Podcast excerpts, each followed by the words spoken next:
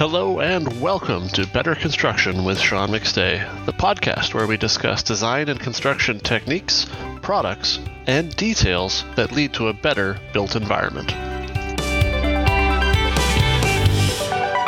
Welcome to this week's episode of Better Construction. This week I am pleased to have on the show with me Luke Dolan. Luke is the principal at Capital Home Energy, uh, well known in our industry, publishes a uh, list every week or so that builders want to be on of the most airtight homes that they've tested throughout that week. So, Luke, welcome to the show. Hey, thanks, Sean. Thanks for having me. Oh, it's great to have you on here. I know that uh, airtightness is increasingly becoming an interesting topic for all builders, not just those kind of focused on, say, passive house or net zero, but now, especially in BC, where we're both located, it's required by everyone. So I think this is great. Maybe before we jump into airtightness and all that type of thing, I'll give you a second to introduce yourself for people who might not know you. Okay, great. Yeah, so my name is Luke Dolan. Um, my company is Capital Home Energy. I'm a registered energy advisor with Natural Resources Canada, and we're a small energy design firm. I've got about four, four or five full-time um, energy advisors running around um, the Lower Mainland, Sea to Sky, Whistler, Squamish, Pemberton, um, we're doing work on Vancouver Island now, doing blower door testing and energy modeling and you know, energy design consultants, right? So we're sustainable building consultants. Uh, been doing it for since 2008. Got started uh, started up with a company in Vancouver, got me hired up and trained, and then shortly thereafter, I started up my own business. It's been uh, it's been a blast ever since. Awesome.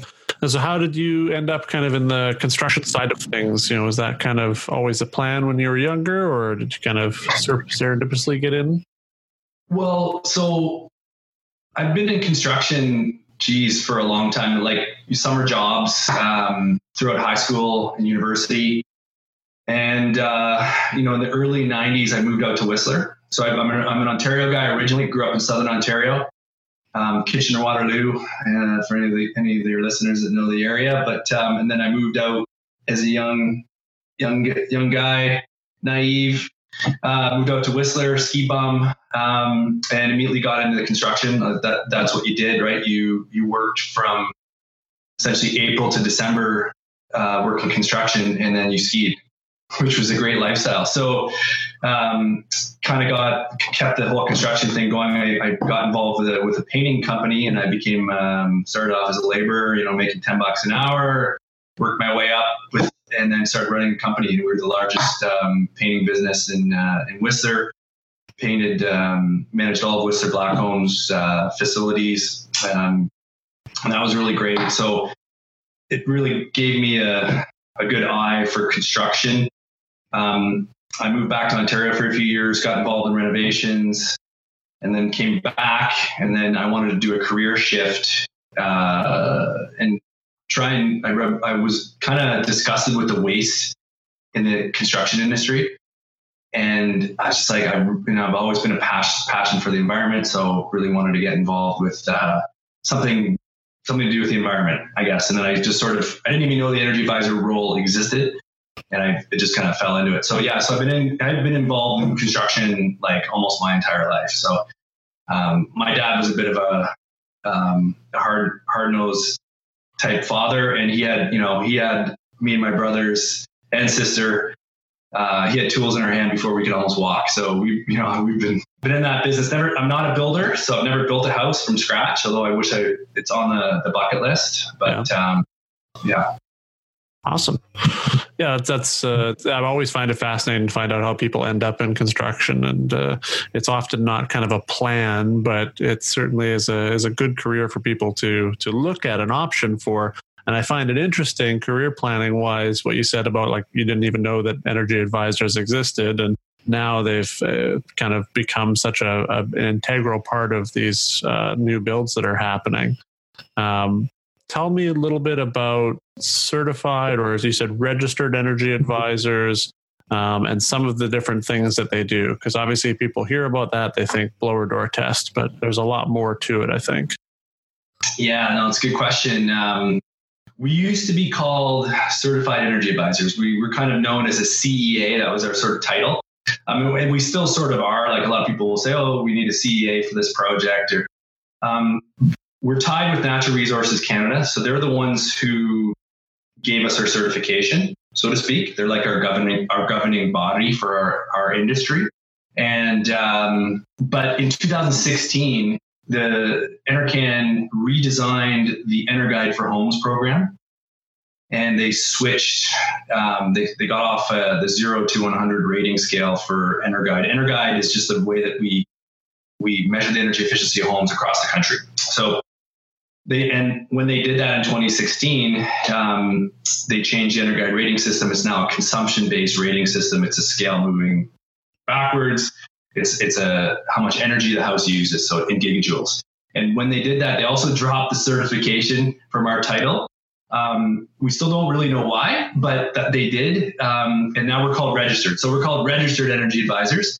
Um, and yeah, we we're energy modelers. We're sitting in front of the computer, uh, energy modeling, and half the time we're out in the field uh, running around with a blower door test, uh, testing houses. But we're it's a lot more involved than that. Um, we're you know we're our repertoire of skills um, since when even when I got involved in the in the business has really expanded. So you you know you've you really have to know uh, a lot about construction, about building homes, about build, about buildings in general, um, to bring to the table, and you know to be uh, servicing your clients properly.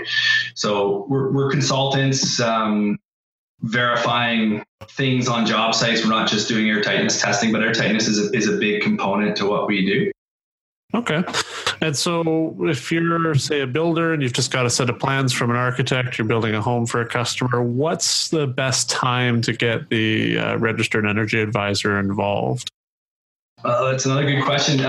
Because um, right now the big, big, uh, the big topic is the integrated design process. So it's uh, we're trying to get involved a lot earlier in the project because with the building code nowadays, this really changed in 20, uh, 2014. But the building code nowadays, um, local jurisdictions want that house or that building to be completely designed before you're going in for permit. So gone are the days of, well, let's just have the house plans ready and then we'll make up the rest as we go. We'll figure out mechanical, we'll figure out windows, we'll figure out all this stuff uh, as the project goes along. Now, now we um, they want everything designed up front, which is smart and the best way to do it. So we want to be involved as early as possible. And that's really the way the industry is moving now. So we're getting involved. We're getting involved now at, at concept stage. So where there might just be, you know, some concept uh, 3D drawings or something or some sketches. Uh, we're getting involved. You know, I've got uh, an IDP session tomorrow with a with a builder where we'll, we're meeting with the clients and we, we start to get inside the client's head, figure out a lot of things that are going on with the project so we can really help uh, add value to that home and hopefully streamline the process throughout the build. Okay. What type of projects would, uh, or I guess maybe what scale of projects would an energy advisor be involved with? Because I imagine on larger scale projects, there'd be some overlap with maybe envelope engineers or certain architectural firms I know do some of the energy modeling themselves. Um, do all projects have energy advisors involved, or is it strictly residential? So, yeah, there is a lot of overlap. So, larger projects, we're primarily involved in Part 9 buildings. Okay. So, Part 9 would essentially be a building with a footprint of 600 uh, meters squared or less, or so that's 6,000 square feet or less, uh, three stories above grade or less. So, so low rise multi unit buildings would be about as large as we get involved with. Um, or we're, we could, you know, we're doing row house, row house townhome complexes, you know, like it'd be hundreds of units. That's, that's fine. We're, we're involved with those. Single family duplex, uh, coach house, that kind of stuff. So anything part nine is generally where an energy advisor is going to be involved in. Some energy advisors do part three, uh, larger, you know, quasi commercial residential buildings. Um, but an energy advisor specifically, their role is is anything. It's defined in uh, under the EnerGuide program. It's basically uh, like a part nine building. So, but there is a lot of overlap where we'll be involved with projects where there's an envelope consultant. There's, uh, you know, obviously structural. We'll have architects. A lot of collaboration um, that happens uh, between the whole group, um, especially with some of the larger projects and the more cu- the more complex, uh, uh, you know, cu- custom homes or the luxury cu- custom homes where you have a bigger team of consultants involved. Okay. And so now we have to say that same builder that was, you know, pondering whether they should have an energy advisor. Now they're sold, they want an energy advisor, and they're going to get you involved early. Uh, what type of information uh, do you want them to have before that maybe that initial meeting uh, when you're talking about the project? Well, it depends on um, what level of service they want, but generally speaking, the base level, we're, you know, we, we do really need a set of house plans to work from. Um, once we can't really dive into the energy modeling until we have that set of house plans with dimensions, window dimensions. Um, we need a we need a baseline idea of well, what are you thinking for heating system?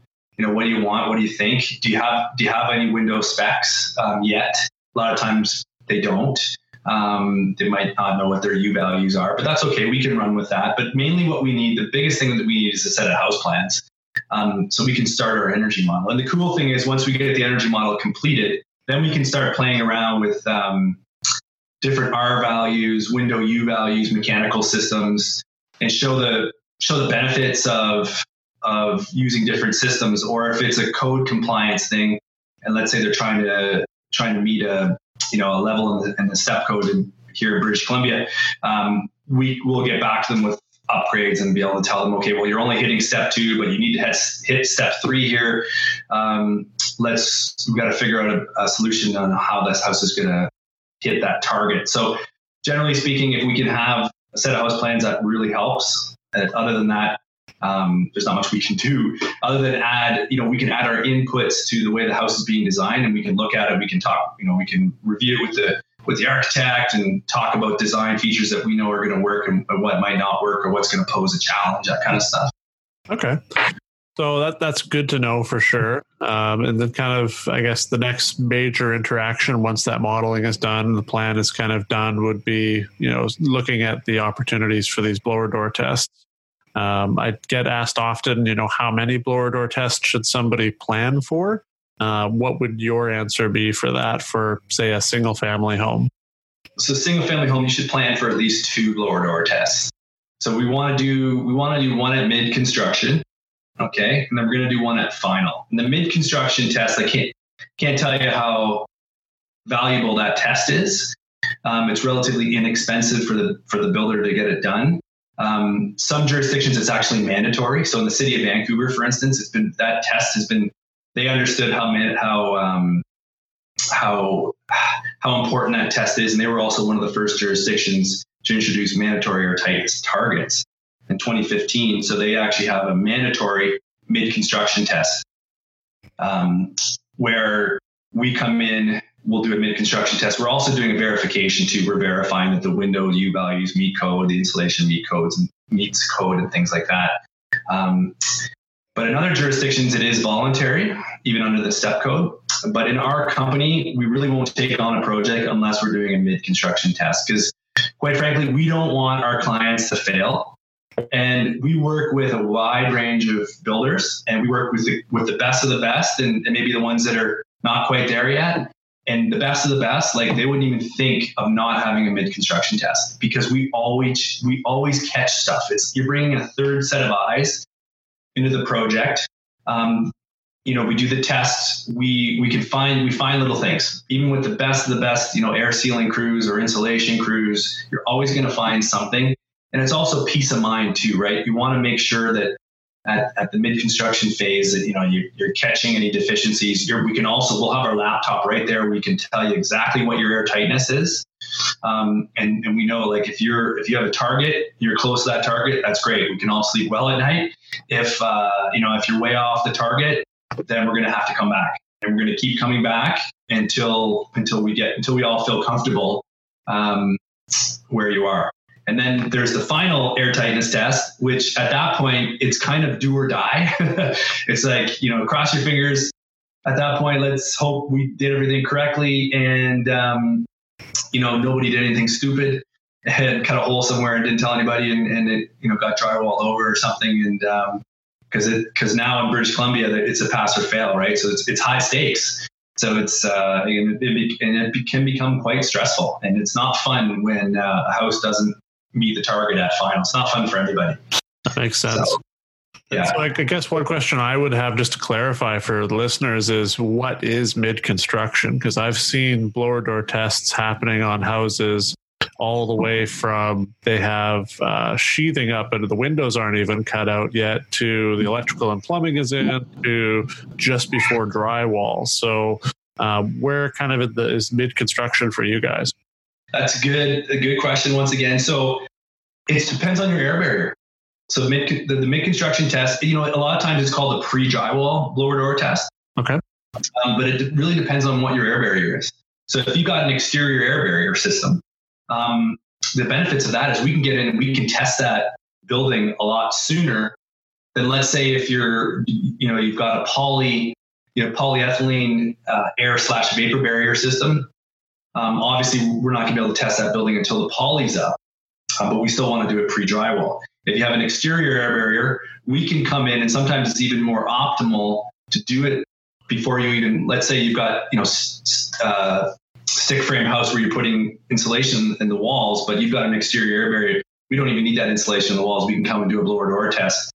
If you've got all your windows in, um, the windows are all air sealed, uh, doors are in, air sealed, air barrier on the outside is completed. We can come in and do a test and we can identify air leakage problems early in the game and they, you can get that fixed. So a lot, so most of the times it's done pre drywall. Of course, if you're doing airtight drywall, uh, we can't do uh, as your air barrier. We can't do a pre drywall test. So that's probably one of the only circumstances when you can't do a pre drywall test is if you're doing air your air barrier is uh, is is drywall. But most of the times it's done pre drywall, and also it's dependent upon what your air barrier type is.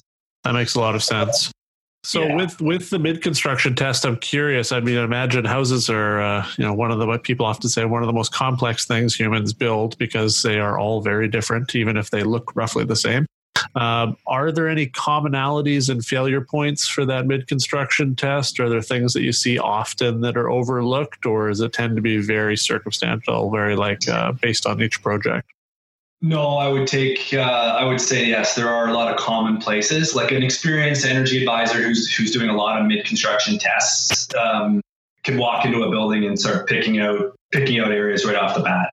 Um, the, you know, no pun intended with the bat, but um, can start picking out start picking out the problematic areas. I mean, it's going to be your penetrations. You know, any ducting or plumbing penetrations through through the uh, you know through the outside. Um, depend, once again, it depends on your air barrier system, but we still see a lot of poly. If you're, you know, if you're doing polyethylene um, as your air and vapor barrier, you know, box joists um, are, are typically problematic. Uh, you know, areas like leading into the your ceilings or, or into your attic, um, those areas are always challenging to get airtight. Uh, anywhere where you've got mechanical penetrations or or ducting leading into the attic. That's always an issue. Um, but yeah, there, there's definitely always the the usual suspects, but we always are getting surprised at some things, and sometimes you cannot find this particular hole or whatever it is, and it can be it can be frustrating. Um, but most of the times you can. But yeah, interesting. And so, I mean, failures or issues at, at mid construction is relatively fixable. You know, that's not too scary. But I know that, like you said earlier, the scary thing is if you have a failure at your final blower door test. Assuming that person has had a mid construction test that went well, what are the typical issues that cause you to have a, a solid or you know close to solid mid construction test and then potentially fail your final test? Well, it it doesn't happen very often, but it does happen um, where you'll go backwards. And I, I, do find that the more high performance homes, like especially a pass, like the passive homes or a net zero house with a really low air tightness score at, let's even say at mid construction, like that number will most will go up a little bit. Like when you're like a passive house, when you're going, when you're shooting for like a really low air tightness target, sometimes we'll see that go up. It'll, it'll usually happen from somebody like an electrician, I don't want to pick on electricians, but somebody poked a hole somewhere and didn't tell somebody and it didn't get fixed. That's generally what happens. Um, or, or, let's say a security or low voltage uh, tradesperson comes into the um, comes into the building and uh, does something and doesn't tell anybody. And, you know, pokes a hole through some spray foam or pokes a hole through the membrane on the outside or something. It doesn't tell anybody. Um, that sort of and it happens. That stuff happens all the time. Like like the real pros um, and the high performance builders, like they'll have a lot of times they'll have like an airtightness czar. They'll have somebody dedicated on site um, that you they'll, they'll have signs posted on the job site saying like if you poke the envelope, you have to go and report it to so and so, or you got to tell the site super. You got to you know, hey, I just did this. Make sure you somebody comes in, please, behind me and and fixes that mistake. So that's generally what happens. Like it's usually something silly. Somebody does something, and then all of a sudden but the consequences could be quite grave.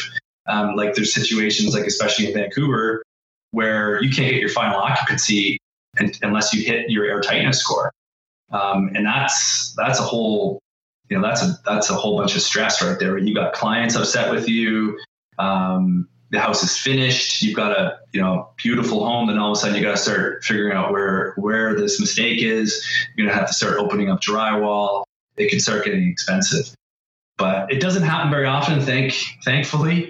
Um, but it, it just goes. It just my advice would be, you know, having somebody on site who's on top of it, um, who's on top of the air tightness, like always making sure that you've got somebody there that if any trade or like any trade who steps on that into that um, job site, whether it's a plumber, electrician, whoever, you know, the speaker, the speaker, uh, stereo guy, whatever, they all know that, hey, look, if you put a hole anywhere, you got to come talk to us. So it's so it's it's that whole education thing, and, and uh, it's it's getting a lot better than let's say it was five years ago. Perfect. Yeah, so I mean, as I get towards the end of these episodes, I typically ask two questions. And so the first one I'll ask for you is if you could remove any one misconception about whether it be energy modeling or air barrier testing, that type of thing, uh, which one would it be for you? Oh, um, if I could remove? Yeah, if you could remove a misconception that people have about blower door tests or energy modeling or any of those types of things. Oh, misconception. Well, I guess uh, the one thing that, and I hope this answers your question properly, but the one thing that I still get, and we still get it all the time, like I, I also teach a building science course for the Canadian Home Builders Association. And I don't want to stereotype, you know, some of the older builders or the old school builders will always say, well, I don't get this whole airtightness thing. And, you know, we're sealing up these houses too airtight and um, that whole thing, like that's getting a little old. But I, you know, I always have patience and I explain why we're doing air tightness testing. Um, it's not just for energy efficiency. It's there's a big there's a there's a uh, a big other component to air tightness. You know, it's durability. We're trying to prevent warm, moist air from getting into our assemblies, creating condensation, creating problems. That's a huge thing with air tightness that a lot of people don't get. Um, and then we, you know, I'll, I'll also say, well, you know, you're you're correct in a way because sure, we don't want to be sealing up these homes too tight um, to a point where we don't have proper ventilation. So I, will always talk about we want to make that house as airtight as we can, and then control the amount of um, air that's coming in or out through a through a properly sized and uh, balanced ventilation system. So kind of try and dispel that myth.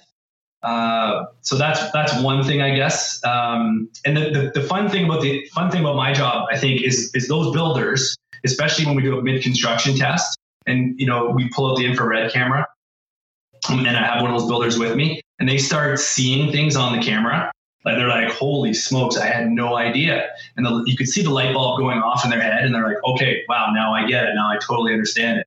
You know, and you can.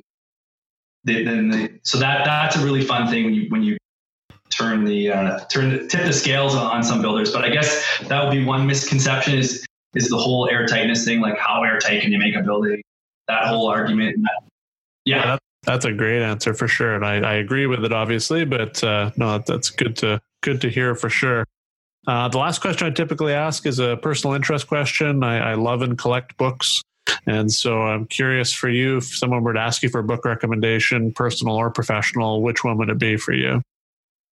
Well, um, I can't, I, I don't want to lie and say that I didn't know that you were going to ask me these questions because I watched your other uh, podcast episodes. So, um, well, my wife would laugh at me because I'm not reading as much as I should be these days.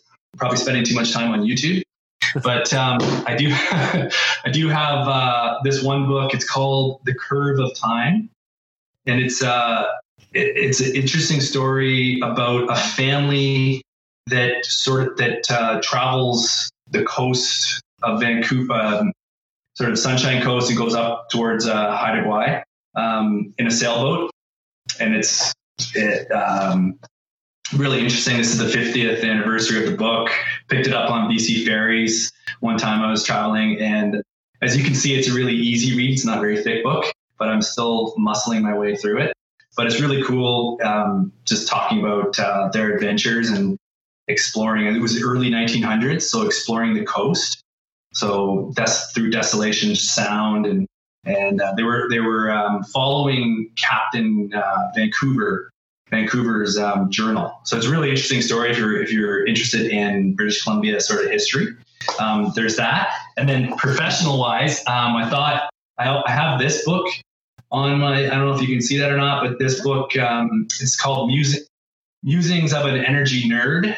So, and it's uh, written by an American um, American guy, American guy, Martin Holladay. He's got a um, what is it, Green Building Advisor I think is his. Uh, he's got a website where, where they do a lot of um, building science uh, type stuff on the on the website. And I bought this book, and I bought everybody in my company this book, and it's a great, just a really easy read refresher on like sustainable building. Um, even though it's it is an American book, and some of our stuff in Canada, as far as code references, are a little bit different. But it's it's a really it's a good book, and um, easy read, good one to have on your desk too. Like I, I reference it quite a bit. So um, a little plug for Martin Holladay's book there too. So awesome. yeah. Well, I mean, those are both great recommendations. I'll definitely uh, check those out. All right. Well, thank you so much, Luke, for being on the show. For everyone listening, I'm going to go ahead and put uh, links to uh, Luke's company down below, as well as uh, some of the books and such that we've talked about today. And uh, with that, Luke, have a great rest of your day. Yeah, you too, Sean. Thanks a lot. Appreciate being on the podcast.